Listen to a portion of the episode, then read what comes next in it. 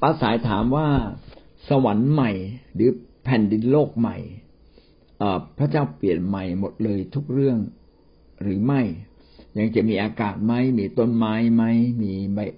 ต้นไม้ใบหญ้ามีสัตว์ไหมอันนี้ผมไม่ทราบจริงๆแต่เท่าที่อ่านมาเหมือนกับว่านะครับ อ่านในพระคัมภีร์ ซึ่งเราคงต้องลงให้ลึกซึ้งยิ่งขึ้น เท่าที่อ่านมา บนสวรรค์เน่ะเหมือนกับมีต้นไม้ เหมือนกับมีสัตว์ที่น่ารัก เป็นการทรงสร้างของพระเจ้าอย่างสมบูรณ์ ซึ่งต่อไปนี้จะไม่มีการตายอีกต่อไป จะไม่มีความอับเฉา จะไม่มีการคือเป็นความสมบูรณ์อย่างที่สุดนะครับ บนสวรรค์จะเป็นอย่างนั้น จะมีอากาศไหม ผมคิดว่าอะไรที่เป็นสิ่งดีในโลกนี้ น่าจะยังมีอยู่ในฟ้าสวรรค์ เช่นท่านชอบวิวทิวทัศน์ที่สวยงาม คิดว่าบนสวรรค์ก็น่าจะมีเหมือนกัน น่าจะนะนะแต่ว่าที่เด่นชัดที่สุดที่เขียนไว้ในพระคัมภีร์ก็คือบนสวรรค์นั้นมีพระเจ้าตรีเอกานุภาพเป็นความแสงเป็นความสว่างแห่งโลกแห่งอาณาจักรนั้น โดยที่ไม่มีดวงอาทิตย์อีกแล้ว แล้วก็ในพระคัมภีร์ก็ได้เขียนไว้ว่า ในวิหารของพระเจ้าเนี่ย เต็มไปด้วยเสียงร้องเพลง เสียงแห่งความชื่นชมยินดี เป็นความอิ่มเอิบเบิกบาน มีความสวยงามทุกอย่าง แม้แต่ถนนก็ยังเป็นทองคำดังนั้นถ้าเขียนลักษณะแบบเนี้ยผมก็เข้าใจว่าอะไรที่ดีทุกสิ่ง เป็นความสวยงามแบบธรรมชาติทุกสิ่ง บนฟ้าสวรรค์ก็น่าจะมีอย่างนั้นด้วย นะครับ เพียงแต่ว่าไม่ใช่เป็นสิ่งที่จะต้องมาสร้างใหม่ หรือจะต้องเติบโตผมไม่แน่ใจว่าดอกไม้มันจะบานตลอดเวลา หรือถึงเวลามันก็บานอะไรเงี้ย ผมก็ไม่แน่ใจนะครับ แต่เรียกได้ว่าบนสวรรค์เนี่ยเต็มด้วยความสวยงามในทุกๆสิ่งนะครับ เต็มด้วยความดีงามอย่างถาวรนิรันดร์ในทุกสิ่งครับ นี่คือสิ่งที่พระคัมภีร์ได้เขียนไว้และมนุษย์ก็ไม่ต้องมา ตายอีกแล้ว จบสิ้นการตาย ไม่ต้องมีการตายอีกต่อไป เราจะเห็นว่าแผ่นดินของพระเจ้าจึงมีสามส่วนดังอย่างที่เราเรียนมานะครับ อันที่หนึ่งก็คือจักรวาลนนี้ที่พระเจ้าครอบครองอยู่ แม้ว่ามารซาตานจะแย่งชิงไปบ้าง ต่อมาก็คือคนที่พระเจ้าชิงออกมาจากมารเรียกว่าคริสตจักรของพระเจ้าหรือคนฝ่ายพระเจ้า ซึ่งคนฝ่ายพระเจ้าที่อยู่ในอาณาจักรของพระเจ้า หรือคริสตจักรของพระเจ้าในเวลานี้ ก็ยังมีความเสี่ยงที่จะถูกมารซาตานล่อลวงไป และก็ผู้ที่มีชัยชนะ และสามารถขึ้นสู่แผ่นดินของพระเจ้า คือแผ่นดินสวรรค์นั้น ก็จะไม่กลับมาอีกเลย เราจะอยู่ที่นั่นอย่างมีความสุขตลอดไป ไม่ใช่ความดีของเรา แต่เป็นเพราะการที่เราเชื่อและไว้วางใจ และรักษาความเชื่อและไว้วางใจ ในองค์พระเจ้าตลอดมา ตลอดไปจนถึงวันสุดท้าย และก็ดำเนินชีวิตอย่างถูกต้องจนถึงวันสุดท้ายคำถามก็คือว่าป้าสายถามว่าเมืองบรมสุขเกษมกับแผ่นดินสวรรค์สุดท้ายเนี่ยเหมือนกันไหมเป็นอันเดียวกันไหมไม่ใช่อันเดียวกันครับทันทีที่เราตายมนุษย์ทุกคนที่ตายก็จะอยู่ในที่ที่หนึ่ง เป็นที่ที่เก็บวิญญาณจิตสำหรับคนที่เชื่อในพระเจ้า เราก็จะอยู่ในดินแดนบรมสุขเกษม ซึ่งมีพระคริสต์ทรงครอบครองอยู่ แต่เป็นสวรรค์ชั่วคราว ส่วนมนุษย์ที่ไม่ได้เชื่อในพระเจ้าเขาต้องตกนรก ก็เรียกว่านรกชั่วคราว ยังไม่ใช่นรกถาวรและเมื่อถึงยุคสุดท้ายคือวันสิ้นยุคของแผ่นดินโลกนี้ เป็นวันสิ้นยุคของจักรวาลนนี้ เป็นวันสิ้นยุคของทุกสิ่ง ก็จะมีการพิพากษา มนุษย์ทุกคนที่ตายไปก็จะฟื้นขึ้นมา ไม่ว่าจะเป็นคนดีคนชั่วฟื้นขึ้นมาใหม่หมดเลย แล้วก็มาอยู่ต่อหน้าพระพักของพระเจ้า พระองค์ก็จะตัดสินนะครับ เมื่อตัดสินอีกครั้งนี้ใครที่เป็นคนของพระเจ้าก็จะไปอยู่บนสวรรค์นิรันดร์อันนี้คือแผ่นดินของพระเจ้าอันสมบูรณ์สุดท้าย สุดท้ายละไม่มีนอกจากนี้ไม่มีอีกแล้ว ดังนั้น ดินแดนบรมสุขเกษมจึงยังไม่ใช่สวรรค์สมบูรณ์สุดท้าย ยังต้องรอคอยการพิพากษา แล้วจึงจะมาถึงดินแดนของพระเจ้าสมบูรณ์สุดท้ายนะครับ ส่วนคนที่ตกนรกก็เช่นเดียวกัน ยังไม่ใช่นรกนิรันดร์การ ยังเป็นแค่นรกชั่วคราว และเมื่อถึงวันพิพากษา เมื่อพระเจ้าพิพากษาแล้วคนเหล่านั้นก็จะตกนรกอย่างแท้จริง อย่างสมบูรณ์ ครับ อันนี้ก็เป็นความเข้าใจเท่าที่ได้เรียนรู้มาร่วมกันนะครับเราเข้าใจขนาดนี้ แต่ถ้าวันหนึ่งผมได้อ่านหนังสือ หรือว่าบางท่านได้อ่านหนังสือเล่มไหน แล้วเกิดความเข้าใจที่ละเอียดมากยิ่งขึ้นก็มาเล่าสู่กันฟังนะครับ เราก็จะได้ปรับความเข้าใจกันทั้งกระบวนเลยนะครับ เราต้องตั้งเป้าให้มันถูกอาจารย์บางบางครั้งมนุษย์คนเราอาจจะบอกว่า บุญเราเราได้เราได้รับชีวิตนิรันดร์บนโลกนี้ ค่ะอาจารย์แต่แท้ที่จริงแล้วว่าบนโลกนี้เราได้แค่ลิ้มรสของมันแค่นั้นเองค่ะอาจารย์จริงๆแล้วว่าชีวิตนิรันดร์ของเราคือบนแผ่นดินสวรรค์ของพระเจ้าค่ะอาจารย์ค่ะเราเราต้องถ้าเราอยากไปอยู่ต่อหน้าพระพักของพระองค์เราต้องเดิน เดินในทางของพระเจ้าโดยระมัดระวังตัวเองให้มากที่สุดตรวจสอบตัวเอง แล้วก็ดูแลชีวิตของตัวเองให้ดีมากที่สุดค่ะขอบคุณค่ะอาจารย์ครับ อันนี้ถูกต้องเลยนะครับนะคือเราได้รับตั๋วและเราได้รับสิทธิ์แหละนะครับ แต่เรายังต้องเรียนจนจบถูกไหมฮะ เราต้องเดินจนถึงวันสุดท้าย ดังนั้นทุกคน เวลานี้ท่านหลังจากที่เรามาเชื่อพระเจ้าทุกคนเท่ากัน คือมีความเสี่ยงที่จะสอบตก มีความเสี่ยงที่จะหลุดแต่ขณะเดียวกันพระคัมภีร์ก็เขียนไว้ว่า พระองค์ทรงคุ้มครองเราทุกคนไว้จนถึงความรอดในวันสุดท้ายไว้เรียบร้อยแล้ว สิ่งนี้ไม่ได้หมายความว่าเราจะดำเนินชีวิตแบบไหนก็ได้ แต่กำลังหมายความว่าชีวิตของเรานั้นต้องอย่าอย่าประมาท นะครับ แล้วก็พึ่งพาพระเจ้าจริง ๆ ตรวจสอบชีวิตจริง ๆ ยอมรับการชำระจากพระเจ้าแล้วก็เปลี่ยนแปลงชีวิตของเรานะครับ คนที่มีความจริงใจและตั้งใจ ก็จะสามารถดำเนินชีวิตกับพระเจ้าจนถึงวันสุดท้าย แต่ก็ไม่อยากให้เราท้อใจบอกโอ้ยมันยากเหลือเกินนะครับ ไม่มีอะไรยากครับ เพียงแค่เราดำเนินชีวิตวันต่อวัน อย่างสัตย์ซื่อต่อไปเรื่อยๆถ้าเรารู้ว่าอะไรยังไม่ดีอะไรผิด แล้วก็เร่งรีบ นะที่จะแก้ไขอย่าไปประนีประนอมกับความบาปหรือความไม่ถูกต้องทั้งสิ้นนะครับ ต้องระมัดระวังนะครับว่า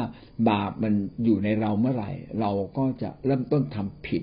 ในการทำผิดนานขึ้นนานขึ้น วันหนึ่ง เราก็จะทำผิดจนไม่สามารถกลับมาหาพระเจ้าได้ ดังนั้นก็ต้องสนใจแม้แต่บาปเล็ก ๆ ในตัวเรานะครับ เพื่อสิ่งเหล่านี้จะไม่สามารถชนะเราได้นะครับหมายความว่าพระเจ้าก็โปรไว้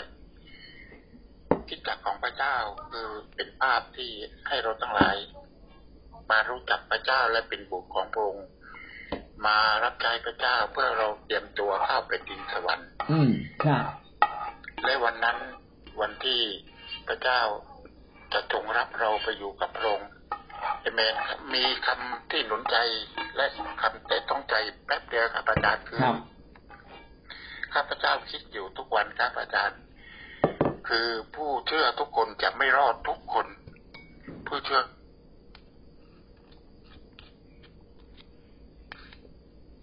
คัดเลือก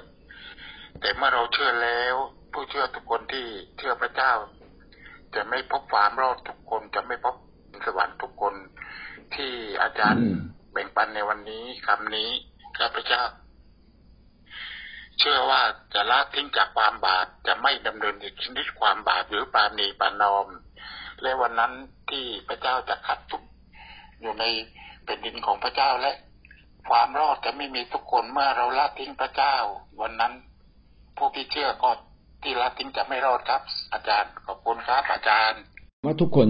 ไม่ใช่ทุกคนจะรอดอาจจะทำให้เราหมดกำลังใจ แต่อยากจะพูดตรงนี้มากกว่าว่า ทุกคนที่ไม่ได้ดำเนินชีวิตกับพระเจ้าอย่างตั้งใจ อาจจะไม่รอดนะครับ เราจึงต้องกลับใจอยู่เรื่อยๆ เรายังมีโอกาสรอดเสมอตราบใดที่เรายังมีชีวิตอยู่และพระเจ้าทรงโปรดปกป้องคนของพระเจ้าไว้ไม่ไม่ให้ซาตานมันดึงเราไปได้ พระองค์ทำในส่วนของพระองค์เต็มที่ ในส่วนของเราต้องมาถึงจุดแห่งการหันหลังกลับ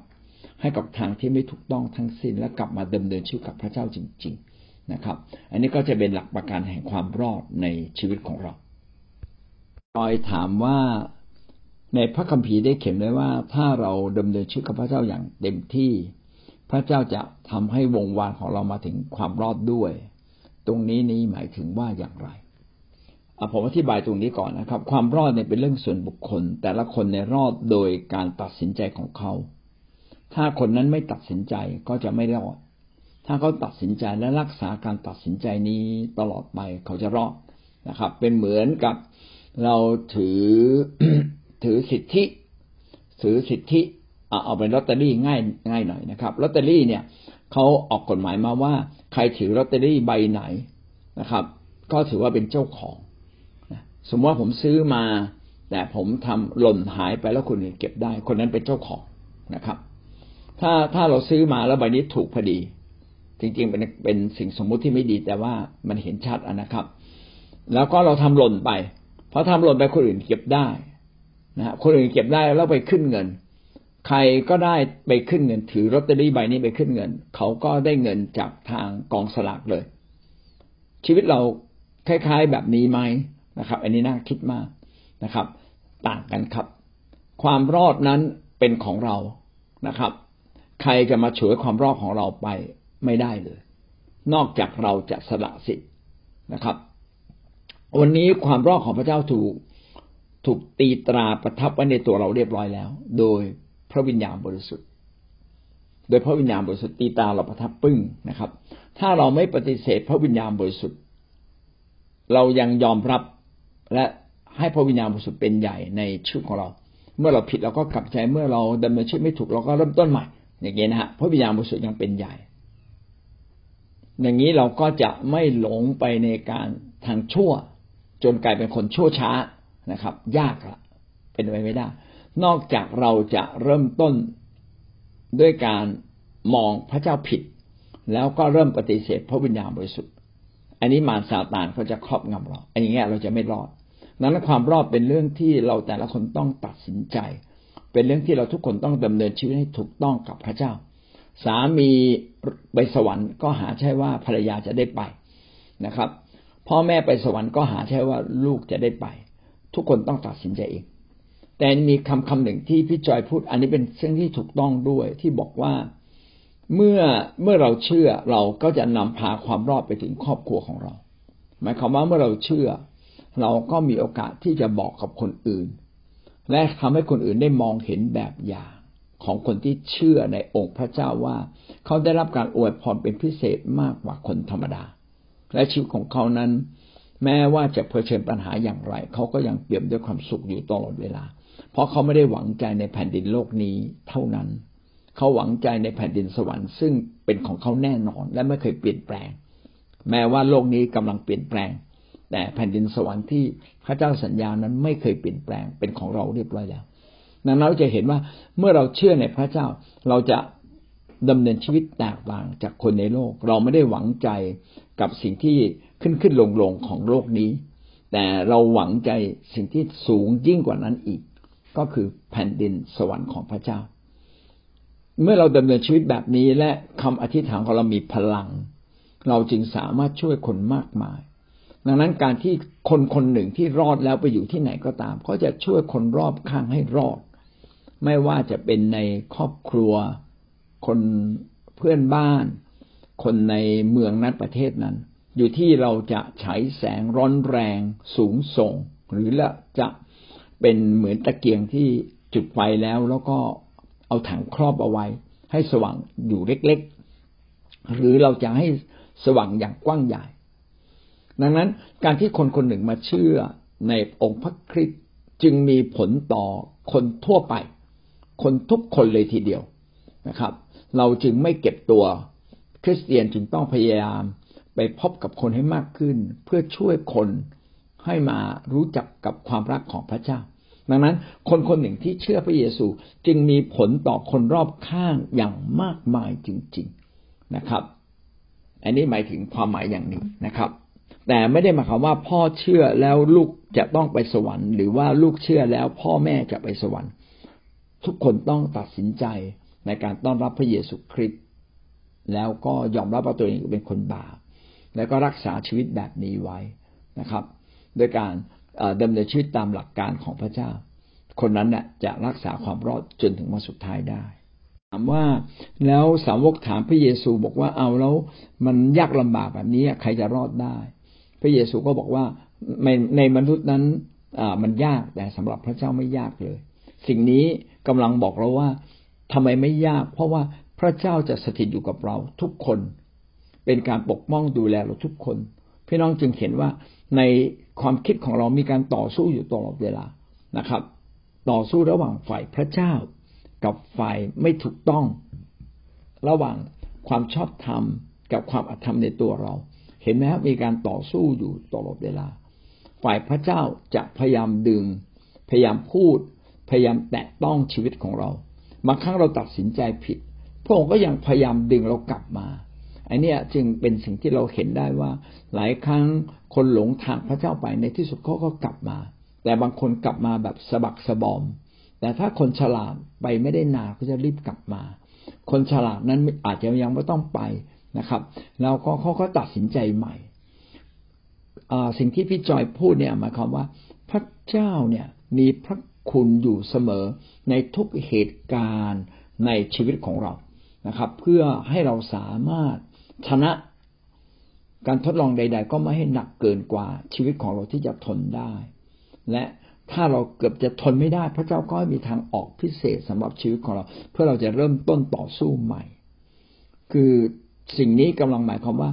เราเองเนี่ยต้องใกล้ชิดกับพระเจ้า ต้องพึ่งพาพระวิญญาณบริสุทธิ์ของพระองค์ เพื่อเมื่อทุกครั้งที่เราเผชิญไม่ว่าปัญหาเล็กหรือใหญ่ เพียงใดก็ตาม เราจะไม่ถูกทอดทิ้งเลย จะมีวิธีการจะมีทางออกที่พระเจ้าคอยช่วยเรา และรักษาความรอดของเราจนถึงวันสุดท้ายนะครับชั่วพริบตาเดียวที่เราตัดสินใจ ชั่วพริบตาเดียวนะครับที่เราตัดสินใจเราก็รอด เหมือนอย่างโจรที่กังเขนใช่ไหมครับว่าเขาอาจจะทำชั่วมาตลอดชีวิตแต่ชั่วพริบตาเดียวที่เขาเชื่อไว้วางใจว่าพระเยซูนี้คือองค์พระผู้เป็นเจ้า ในเวลานั้นเองปึ้งพระพระเยซูก็บอกว่าท่านจะได้อยู่กับเราในฟ้าสวรรค์แม้ความดังนั้นเนี่ยความเชื่อในองค์พระผู้เป็นเจ้าจึงเป็นเรื่องที่ขาดว่าเราจะได้เข้าสวรรค์ หรือไม่ โดยเฉพาะในช่วงเวลาก่อนที่เราจะสิ้นชีวิตนะเป็นช่วงเวลาที่สำคัญว่าเราตัดสินใจถูกหรือตัดสินใจผิดนี่จะมีหลายคนที่เรามองว่าเอ้เขาไม่น่าจะรอดแต่อาจจะรอดอยู่บนสวรรค์ หลายคนที่เราบอกว่าเขาน่าจะรอดนะครับ แต่เขาอาจจะไม่รอด เพราะว่าในช่วงวินาทีสุดท้ายนะครับ เขาได้ตัดสินใจผิด เป็นต้นนะครับนะเป็นต้นครับ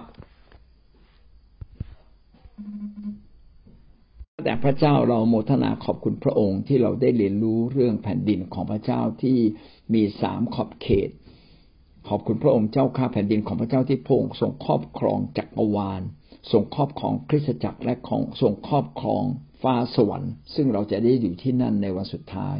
ขอสมโปรให้เราทั้งหลายนั้นรักษาชีวิตของเราให้ได้อยู่ในความรอด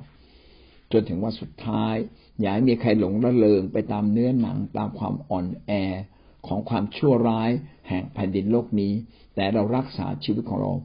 จนถึงวันสุดท้ายให้เราใกล้ชิดกับองค์พระวิญญาณแห่งพระเจ้า ซึ่งเป็นพระเจ้าที่คอยช่วยเหลือเราอยู่ทุกเวลา ขอสมบูรณ์ให้เรามีประสบการณ์เช่นนี้กับพระองค์ และดำเนินชีวิตอย่างมีคุณค่าช่วยโอกาสเสมอที่จะทำในสิ่งที่มีคุณค่า ในแผ่นดินโลกนี้ ซึ่งจะเป็นรางวัลของเราในฟ้าสวรรค์ด้วย ขอบคุณพระองค์ในพระนามพระเยซูคริสต์เจ้า อาเมน